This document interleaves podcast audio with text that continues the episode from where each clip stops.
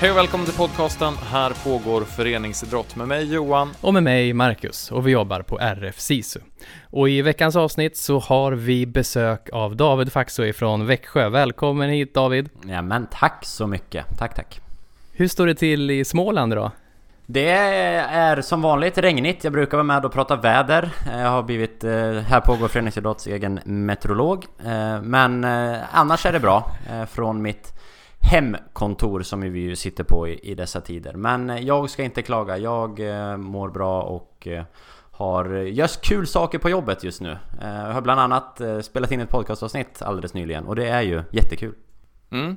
Ja, vad härligt. Du har träffat en god och glad eh, smålänning får man väl kalla honom va? Ja. Han har väl ägnat sitt liv både åt västkusten och Småland. Ja, han kanske... Man kanske kan tro att han är göteborgare spontant, men han är ju faktiskt född och uppvuxen ett stenkast från där jag sitter i Växjö.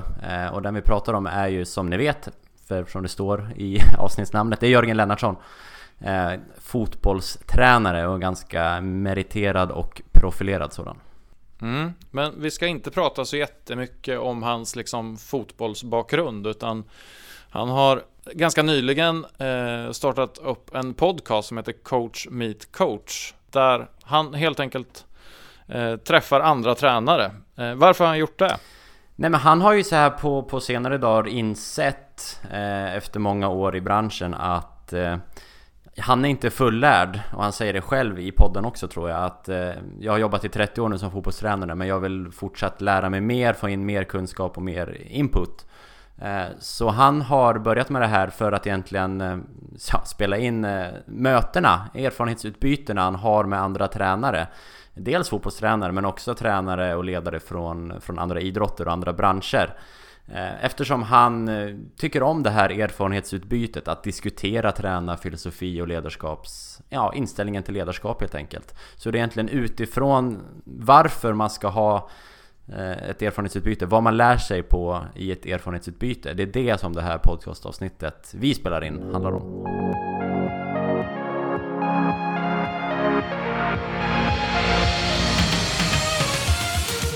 Och så säger vi Varmt välkommen till Här pågår föreningsidrott och det säger vi till ingen mindre än Jörgen Lennartsson. Hej! Hej, stort tack! Hur står det till en coronafredag som denna? Ja, det är väl helt okej. Okay. Det, är ju, det är ju lite tråkigt med corona, det tycker nog alla. Och, eh, men det gäller att se det bästa av varje dag ändå och försöka göra det bästa situationen. Och man väljer oftast, oftast väljer man ganska väl själv hur man mår och hur man hanterar situationerna. Så man får försöka se det på, på den, på den goda sidan även om det inte alltid är så lätt varje dag. Du, jag tänker att våra lyssnare, många är ju från fotbollen, för fotbollen är en stor del av vårt avlånga idrottsland. Och då tänker man, åh, Jörgen Lennartsson, häftigt! Men vi har också ganska många lyssnare som inte kommer från fotbollen. Eh, hur skulle du beskriva dig själv för någon som inte vet vem du är? Ja, eh, jag är ju uppvuxen i Växjö, smålänning. Eh, min moderklubb var Växjö Norra IF. Det var där jag spelade under hela min karriär, förutom de sista åren i FK Växjö. Började och eh, jobba som tränare. Det är en lång historia, den ska vi nog kanske inte ta här. Den tar för lång tid. Men jag började som tränare redan när jag var 14 år. Sen höll jag på som tränare och spelare samtidigt upp till 23. Och därefter så la jag av med spelarkarriären. Och när jag var 24 så jobbade jag med mitt första seniorlag, Vedeslöv Denningelanda ihop med Lilda Mattsson hjälpte han där. Och sen framförallt kan man säga från 90 då när jag var 25 så började jag som Tipselitränare i Öster då. Och sen har jag hållit på med fotboll på heltid sen dess då. Så jag gjorde mitt 30 år förra året som eh, heltidsanställd fotbollstränare. Så har jag varit runt lite grann då i ja, i Sverige har jag ju varit då Öster, Helsingborg, Häcken, Elfsborg, Blåvitt, eh, u landslaget under sex år.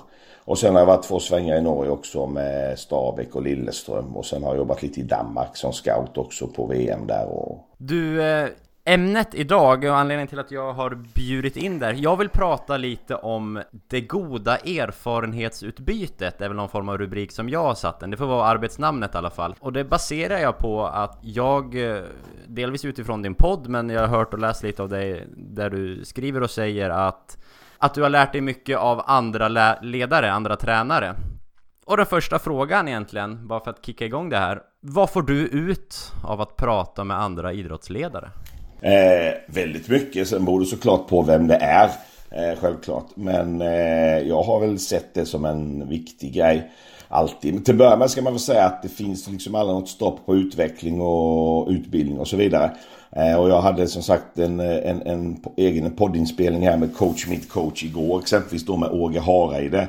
Som är 67 år och nu tränar för Rosenborg. Och vi pratade länge om det här med vikten av att aldrig eh, sluta utvecklas. Vikten av att man kan alltid lära sig nya saker och vikten av att det gäller hela tiden att, att, att följa med och så att säga eh, förkovra sig och det finns liksom aldrig något stopp på det. Det är väldigt viktigt att man har den mentaliteten och liksom inte tro att man är fullärd någon gång och att man liksom kan man allting. Det, kanske man tror när man har varit tränare i 10 år typ så tror man att man kan allt och sen när man har varit i 30 år så märker man att det, ja, vad lite man kan så att säga. Det är viktigt att ha den ingången till det hela och det tror jag man får efter x antal år då. Eh, och sen är det så att eh, fotboll är ju ett, ett, speciellt spel och så vidare men det finns ju eh, andra sporter som är också extremt eh, duktiga på på utveckling utav olika delar och inte minst ledarskap och så vidare. Så att jag har genom åren haft väldigt eh, mycket ut, utbyte med att träffa andra idrottsledare och eh, ja, prata med dem. Det kan vara både formella och informella situationer och så vidare. Men ja, det beror såklart på vem det är du pratar med som du säger, men är det liksom primärt om du säger att du pratar med en annan fotbollstränare, en elitfotbollstränare. Eh, det du får ut mest, är det liksom fotbollstaktik, spelövningar eller är det mer en, en filosofi, ett ledarskapstänk? Eh, liksom, vad, är, vad är syftet primärt? Finns det alltså sånt? det är ju egentligen allt och inget. Det finns ju egentligen inget svar på den frågan utan det beror ju på vem du pratar med och vad du pratar om självklart. Eh, jag har väldigt mycket tränarkollegor både i Sverige och även utomlands som jag har pratat väldigt mycket om fotbollstaktik och träningsmetoder och, och så vidare. Men även med ledare inom andra idrotter så finns det ju många parametrar som man ska diskutera. Eh, ta exempel bara i hockey till exempel. De har väldigt mycket övningar eh, i numerära överlägen. 3 mot 2, 2 mot 1, 4 mot 3 och så vidare. Eh, att titta på hur hockeyn jobbar med sina kontringsmoment exempelvis. Eh, övningsval och, och, och, och rörelsemönster i en hockeyträning kan vara väldigt intressant att plocka med sig när man ska träna kontringar i fotboll. Eh, inte minst eh, upplägg på övningar och idéer och så vidare på, på struktur och även på, på, på samhandling där. Eh, det är ett exempel och så vidare. Eh, att skapa numerära överlägen mot uppställt försvar kan exempelvis vara intressant att och, och pratar man handbollstränare om hur de jobbar med, med sina olika kombinationer för att hitta luckor i ett och rulla upp ett försvar och, och, och kunna, kunna komma på genombrott och så vidare. Där kan man hitta idéer och tankar i, i en handbollsträning som du absolut kan hitta i, i eh, som du kan använda sen i fotboll. Men sen är det självklart också den stora biten är kanske ledarskapsdelen. Om man pratar med andra idrottsledare från andra sporter så finns det ju egentligen eh, ingen skillnad där på vad det gäller ledarskap och hantera människor och gruppdynamik. Eh, eh, mentala faktorer och så vidare. Där finns det ju jättemycket som du kan, där det egentligen inte spelar någon roll vilken sport du har. Nej, precis. jag, innan det här avsnittet så, så satte jag på ett av dina avsnitt från, från den podden du gör. Eh, Roger Rönnberg, en av de första, ja. eller kanske till och med det första avsnittet. Jag, yeah. jag måste få in Jörgen i mina öron och vänja mig lite så.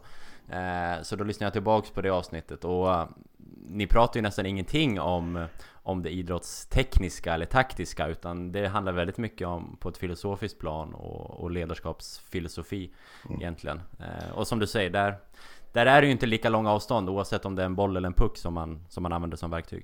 Nej, så är det ju. Nu, nu, är ju det en podd som ska just vara precis det du säger. Det ska inte vara en, en, en podd där vi pratar massa taktik och, och, och, och så vidare ifrån respektive sport. Utan det, du ska kunna ha ut, eh, utnyttja den podden genom att lyssna på den och lära dig saker oavsett vilken sport du kommer ifrån.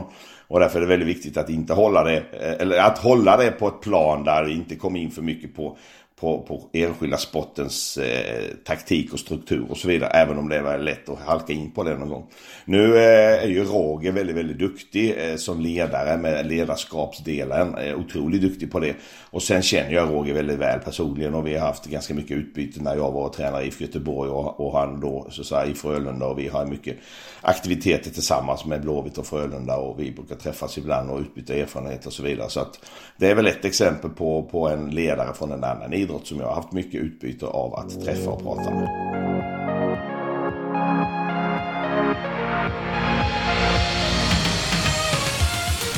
Upplever du med ändå 30 års erfarenhet i bagaget att sker det mycket, många typer av sådana här utbyten över idrottsgränserna? Eller är det vissa individer som liksom, som gör det? Exempelvis du själv, eller håller alla elittränare på med det här? Det är väldigt olika tror jag. Jag tror kanske att det finns de som inte gör det också så mycket och så finns det de som gör det väldigt mycket. Jag tillhör kanske en av dem och så finns det de som inte som gör det lite då och då, lite mittemellan sådär. Men jag tror så här att eh, om man tittar på det här med utbyte eh, mellan idrottsledare, olika eh, sporter så kan det ju vara antingen kan det vara ett formellt utbyte där man har en, ett strukturerade träffar och möten. Och, och, det var väl egentligen det som gav mig en inspiration och en nyfikenhet och det var när Uffe Pettersson då i Växjö SISU Småland började med den här typen av organiserade träffar i början på 90-talet. Där vi var tränare då, det var jag och Hasse Backe från Öster från fotbollen och sen var det Kalle Hageskog från tennis och det var Peter Hedin och, och Peppe Jonsson från handbollen och det var Kent Hultqvist från bandyn. Vi hade Torgny Bendelin och Håkan Nygren från hockey då, Troja Tingsryd och så vidare. Massa profiler, det är bara ja, profiler. Det var, det, var, det var ett gött gäng, så kan jag säga. Och det var mycket diskussioner där, det var någon till där som jag har glömt kanske. Eh, och det, det var ju organiserade träffar som SISU ordnade. Eh, och det tycker jag är jättebra när man har den typen av eh, så att säga, eh, startskott. För jag tror att ibland behöver man kanske få en spark i röven som tränare för att eh, få igång eh, de sociala kontakterna på det sättet. Och ur det sen så, så blir det sen också informella träffar där man kanske sen träffas eh, på tu man hand vid sidan om. Man tar en lunch, man tar en cappuccino och köta lite.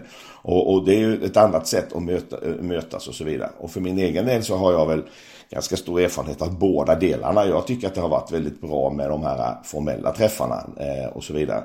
Men de allra bästa träffarna har man kanske, jag kan ta så exempelvis som Per Johansson då, handbollstränaren som just nu är i Ryssland, i Rostov, som har ja, tränat massa olika lag, damlandslaget i Sverige och Montenegro och så vidare.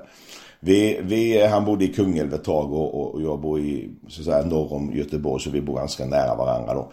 Så att vi träffades jätteofta och, och, och eh, tog en lunch eller en, en, en cappuccino och bara satt och tjötade en stund. Och det är kanske de allra, allra mest intressanta träffarna.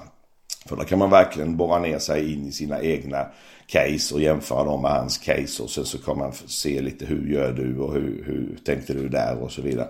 Och det tycker jag kanske är de allra mest eh, eh, lärorika träffarna. Det kräver kanske då också då att dels att man har tid till det och så att man är lite grann att man, man får vara väldigt prestigelös och bjuda på sig själv hela tiden på allt man själv tycker och tänker. Det är viktigt. Och sen får man väl kanske gilla sociala kontakter också. Man får väl vara lite extrovert person också för att att eh, känna att man kan göra det hela tiden. Eh, men det har gett mig kanske allra mest den här typen av möten på tu man hand över en cappuccino bara med olika personer. Det tycker jag kanske är det allra mest intressanta samtalen. Det kanske blir avsnittsnamnet istället, mötet över en cappuccino. Det, det kan vara så kanske.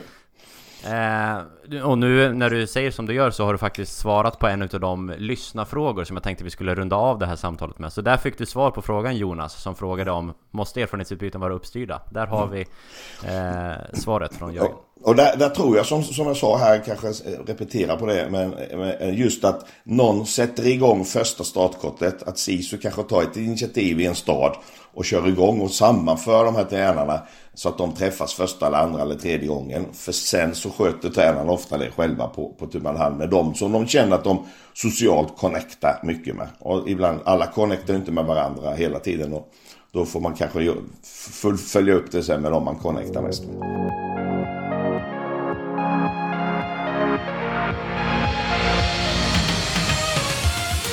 Du, jag tänker ofta när man lyssnar på fotbollstränare i, i diverse forum så, så tycker jag ofta det kommer upp om att när man kanske är mellan jobb att, ja men då var jag på det här studiebesöket och då har jag varit hos eh, West Ham en vecka och sen åkte jag och fick vara hos Hamburg en vecka på, på deras träningsanläggningar.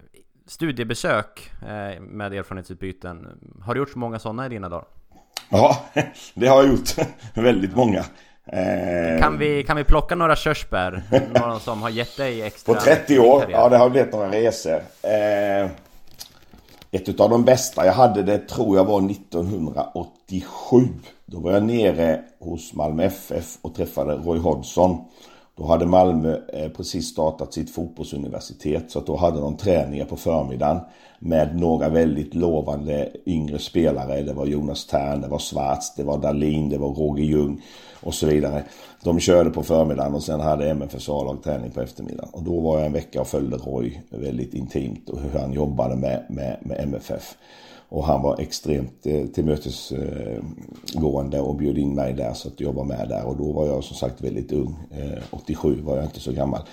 22 år. Eh, och det var väldigt lärorikt. Extremt lärorikt. Sen har jag varit på många olika ställen. Jag var 95 var det väl en vecka hos Ajax. Eh, när Stefan Pettersson spelade där och van Schaal var var, var headcoach där och K. Adrians var academy director och Frans Hook var målvaktstränare. Det var ett gött gäng. Det var på den gamla Ajax anläggning det mer. Det var också ganska intressant. Eh, min erfarenhet här det är att det är problem när man kommer till ställen där de inte kan prata engelska. Eh, jag var i Valencia en vecka till exempel och, och, och det var just det Jocke Björklund som, som hjälpte mig där och, och Jocke var med en hel del så det funkade hyfsat. Men jag var själv en, en del också de hade 12 personer i ledarstaben i, i Valencia och en av 12 kunde prata engelska. Och de andra 11 pratade bara spanska. Och det är klart att då blir det sämre. Så att det är min erfarenhet att eh, man måste prata, du måste kunna prata engelska för att det ska, du ska få ut så mycket som möjligt. En annan erfarenhet och tips som man kan skicka med är åk inte för många samtidigt. Det bästa är att vara helt själv. Att åka själv till en klubb, att komma eh, själv och att vara helt på egen hand. För då är det lättast att komma in. Då, då eh, är det oftast så att de kan ta emot dig på ett bättre sätt. Desto mer människor man är, desto svårare är det att komma in eh, djupare in i klubbar och vara med på olika aktiviteter och så vidare. Kommer man en stor grupp med säg 10 och så vidare så då blir det mer så här formellt studiebesök då och då får du kanske inte veta en tredjedel av vad du får veta om du kommer dit själv. Så ett tips är att åka själv. Jag har åkt på jättemånga sådana resor helt själv och det har varit de allra bästa resorna. Sen är det så här också att man lär sig inte bara bra saker. Jag har varit på många studiebesök där det jag har lärt mig är att så här ska jag absolut inte göra.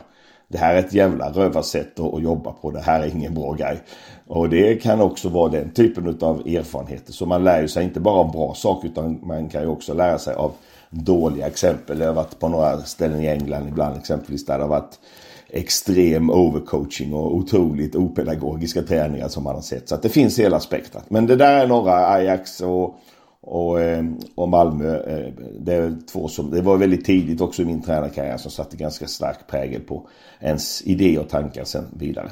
Ja, jag tänker vi skulle grotta för vi har fått en, även där en lyssnarfråga från en kille som heter Josef. Han skriver så här. Hej Jörgen, jag är fotbollstränare i division 5 och vill uppåt i min karriär.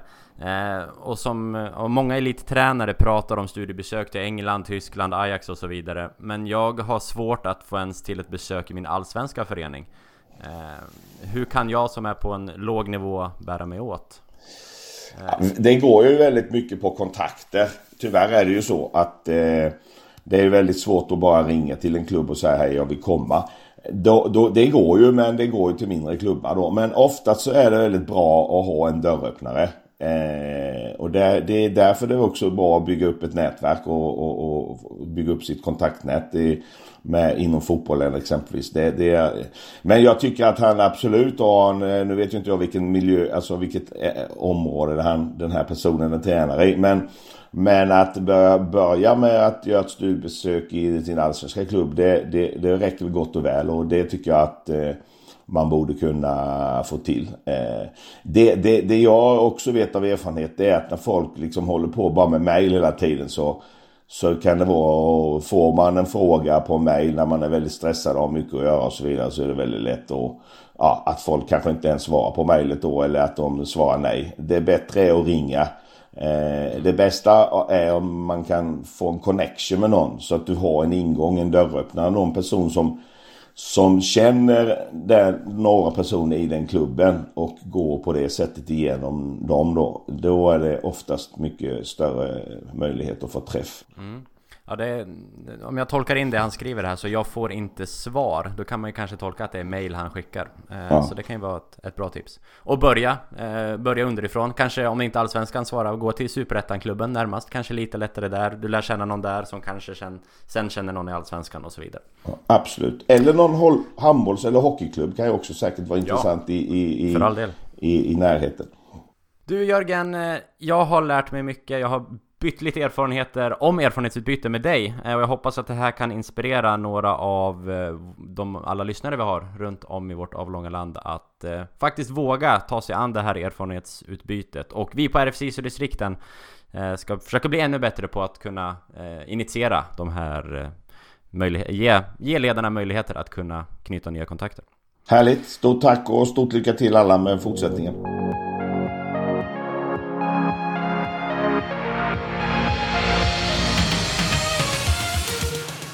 Ja, då är vi tillbaka härifrån studion och som brukligt så vänder jag mig direkt till dig David som har spelat in det här samtalet med Jörgen och tänker, är det någonting som du tar med dig speciellt eh, ifrån det här samtalen? Det är ett par grejer, absolut. Eh, och någonting som jag imponeras över och kanske att Jörgen hjälpte mig att krossa en fördom där.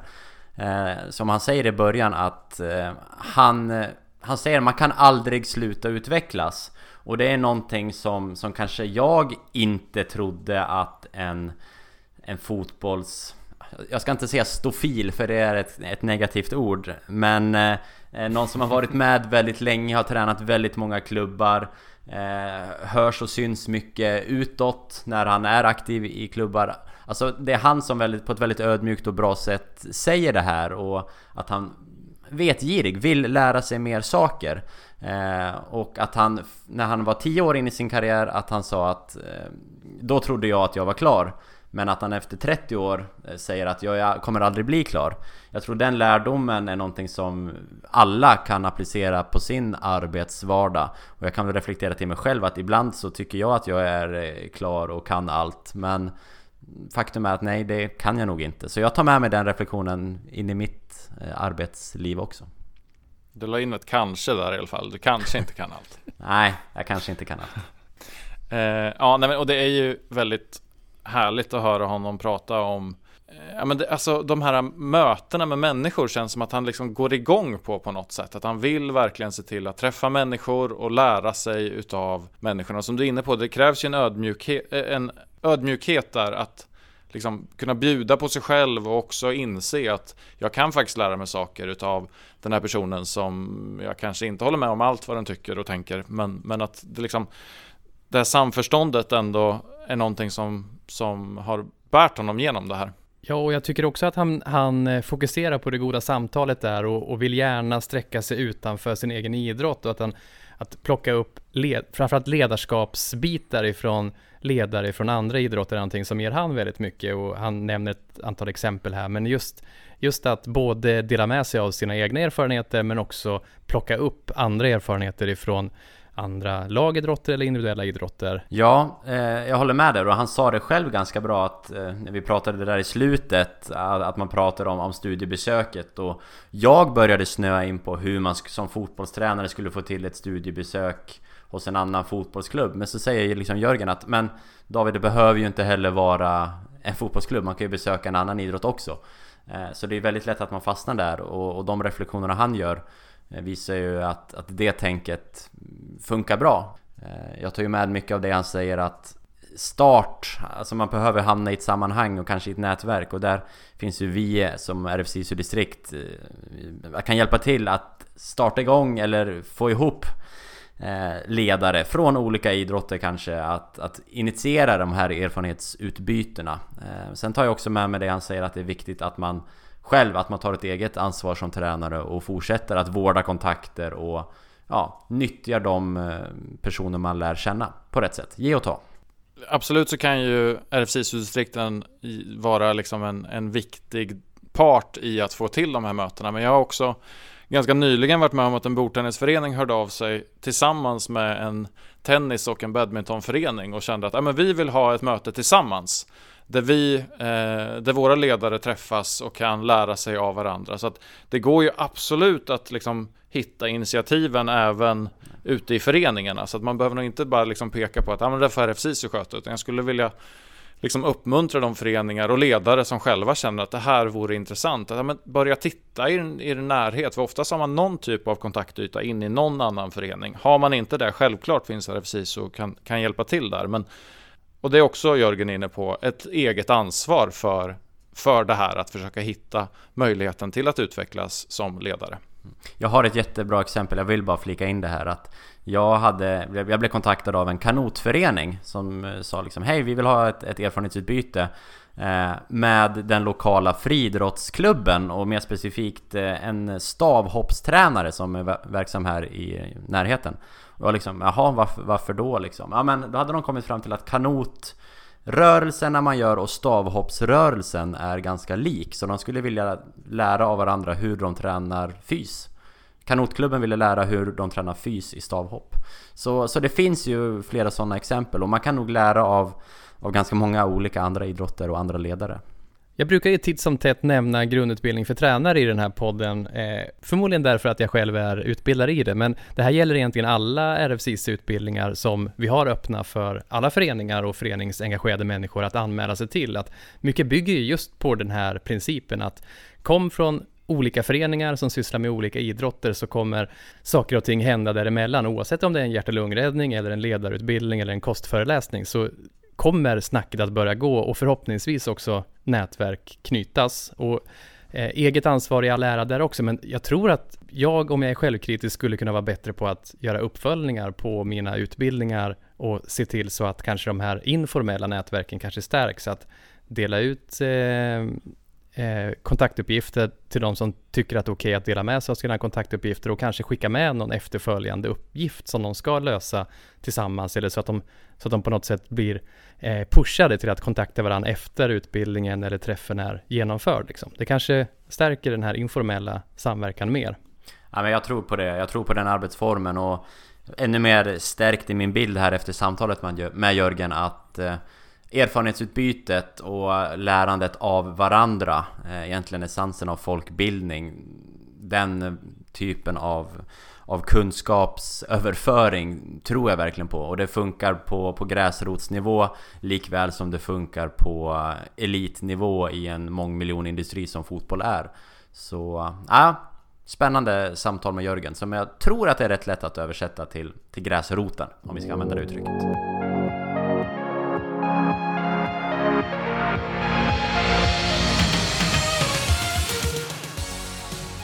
Du har lyssnat på ett avsnitt av podcasten Här pågår föreningsidrott som görs av RF SISU.